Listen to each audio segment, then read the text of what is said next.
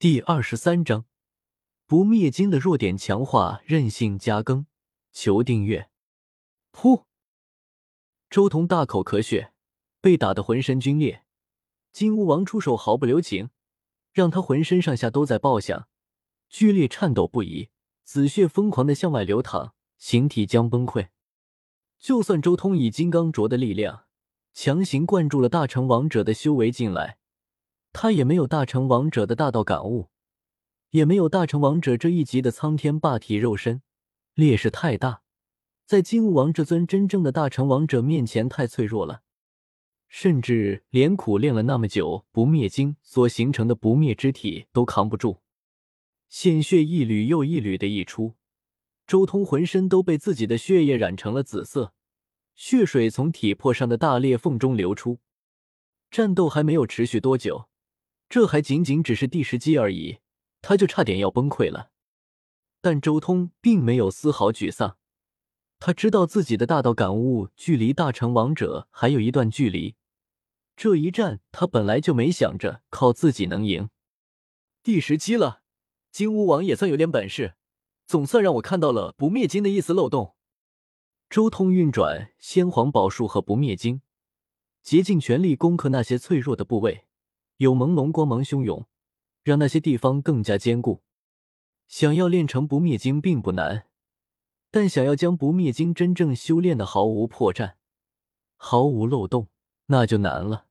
必须要经历一次又一次的身体破损，从自己的伤势中寻找原因，寻找破绽，从而一点点的攻克这些部位。当初荒天帝也经历过这样的一步。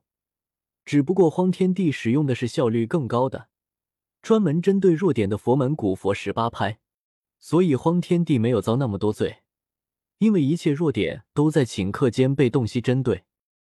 但周通却没有这样的机缘，没有修炼了古佛十八拍的修士帮他，他只能在一次又一次的碰撞之中，一点点的寻找自身的脆弱之处，从而补全。不过这样效率要慢上十数倍不止。荒天地的机缘令他每一次受伤就洞悉一处弱点，但周通却往往需要十多次的重创，才能勉强察觉到一丝弱点。轰！金乌王雄姿伟岸，如一尊魔神一样，金发披散，冷漠出手。太阳真火茫茫，金乌横空，金翅一扫，破灭万法。漫天风云尽碎，九幽魔气。周通狂吼，一拳轰出，一股磅礴的力量从手臂上汹涌而出，释放出可怕的大道神力，形成了九幽鳌的虚影，奔腾咆哮，魔气滚滚。九幽鳌和金乌碰撞，顿时轰隆一声，九幽鳌溃败。周通大口咳血。大道感悟相差太大，他横飞了出去，半边身子都被金乌翅差点切开，根本挡不住这一击。他浑身剧痛，多处骨骼皲裂，形成密密麻麻的纹烙，景象有些恐怖。不灭金就是这几个地方。周通虽然重创，但是眼睛却越来越亮了。平常修炼不灭金的时候，怎么可能找到那么多细微的破绽？就算有五道天眼，都难以察觉到。但是这一刻，在金乌王的力量渗透之下，再加上肉身连续破损了那么多次，任何一丝破绽都会在破损之中被放大。被金乌王的力量轰击，最先溃败的地方一定是弱点。不灭金的符发光，隆隆轰鸣，他的体内如同在打雷一般。还不死！金乌王的脸色有些难看了。他感觉这位对手就像是打不死的小强一样，不论自己如何攻击，他都能扛得住；不论如何加强攻击，都无法彻底击破他。我不相信！给我死来！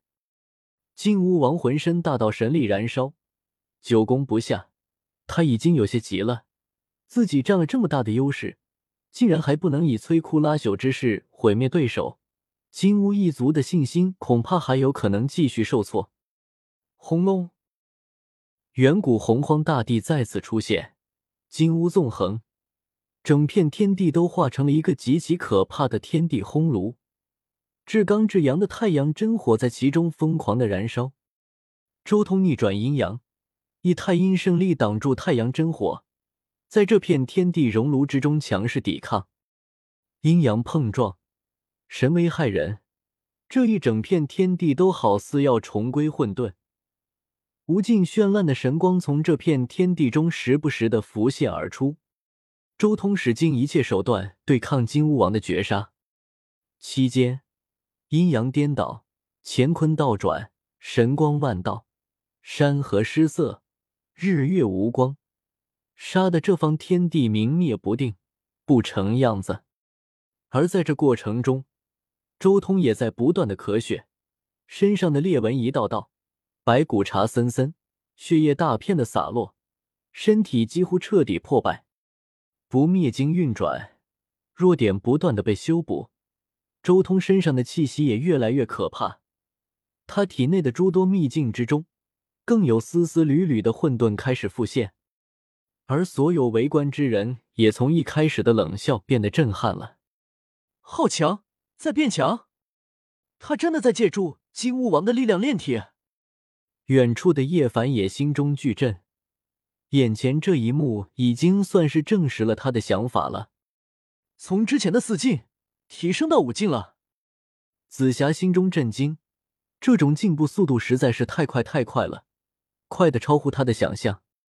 真是见鬼了！小霸王到底修炼的什么炼体之法？效率高的有些吓人。庞博也瞠目结舌，眼前这一幕超出他的想象。而此刻，场中周通虽然依旧是被金乌王压制的几乎毫无反抗之力，但他却不断的运转不灭经，在这绝境之中坚持下来。最终，丝丝缕缕的混沌雾霭伴随着雷帝神通从周通体内爆发，他终于第一次逼退了金乌王。此时的周通极为可怕，像是化成了一尊混沌神奇，通体电闪雷鸣，每一个毛孔都在向外喷出最可怕的电流。这并不是寻常的雷电，竟然都是混沌雷光，在天劫中都很少见到，是惊世的功法。所有人都发呆了，此人究竟是什么来头？竟然能驱使混沌雷霆？这是难道是传说中的混沌体？可是不对啊！他之前不论是气血还是肉身，都是古籍中记载的苍天霸血，为什么他能驱使混沌雷霆？这分明是混沌体的象征。狠人大帝，一定是狠人大帝的吞天魔功和不灭天功。有人沉声道：“他虽然是苍天霸体，但是修炼了狠人大帝的魔功，体质在向混沌体转变。”又有人醒悟了过来，眼眸中露出一丝震撼和愤怒之色。该死！狠人大帝的传人绝不能留。我人王殿二十多万年前的一代人王体，最有正道希望的人王，就是死在狠人大帝手中。我太阴神教的太阴体也死在狠人大帝手中。我长生观的飞仙体，当年也被狠人大帝所杀。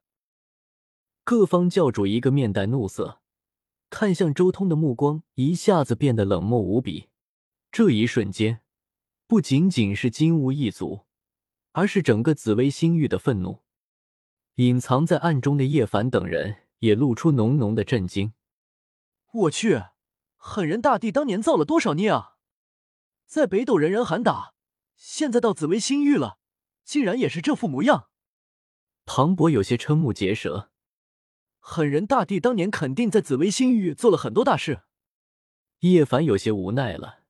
事实上，当我第一次知道真龙神药最初是长在紫薇星域，我就知道，狠人大帝肯定来过紫薇星域，而且在这里待了很长的时间，多半是当年尚未正道的时期。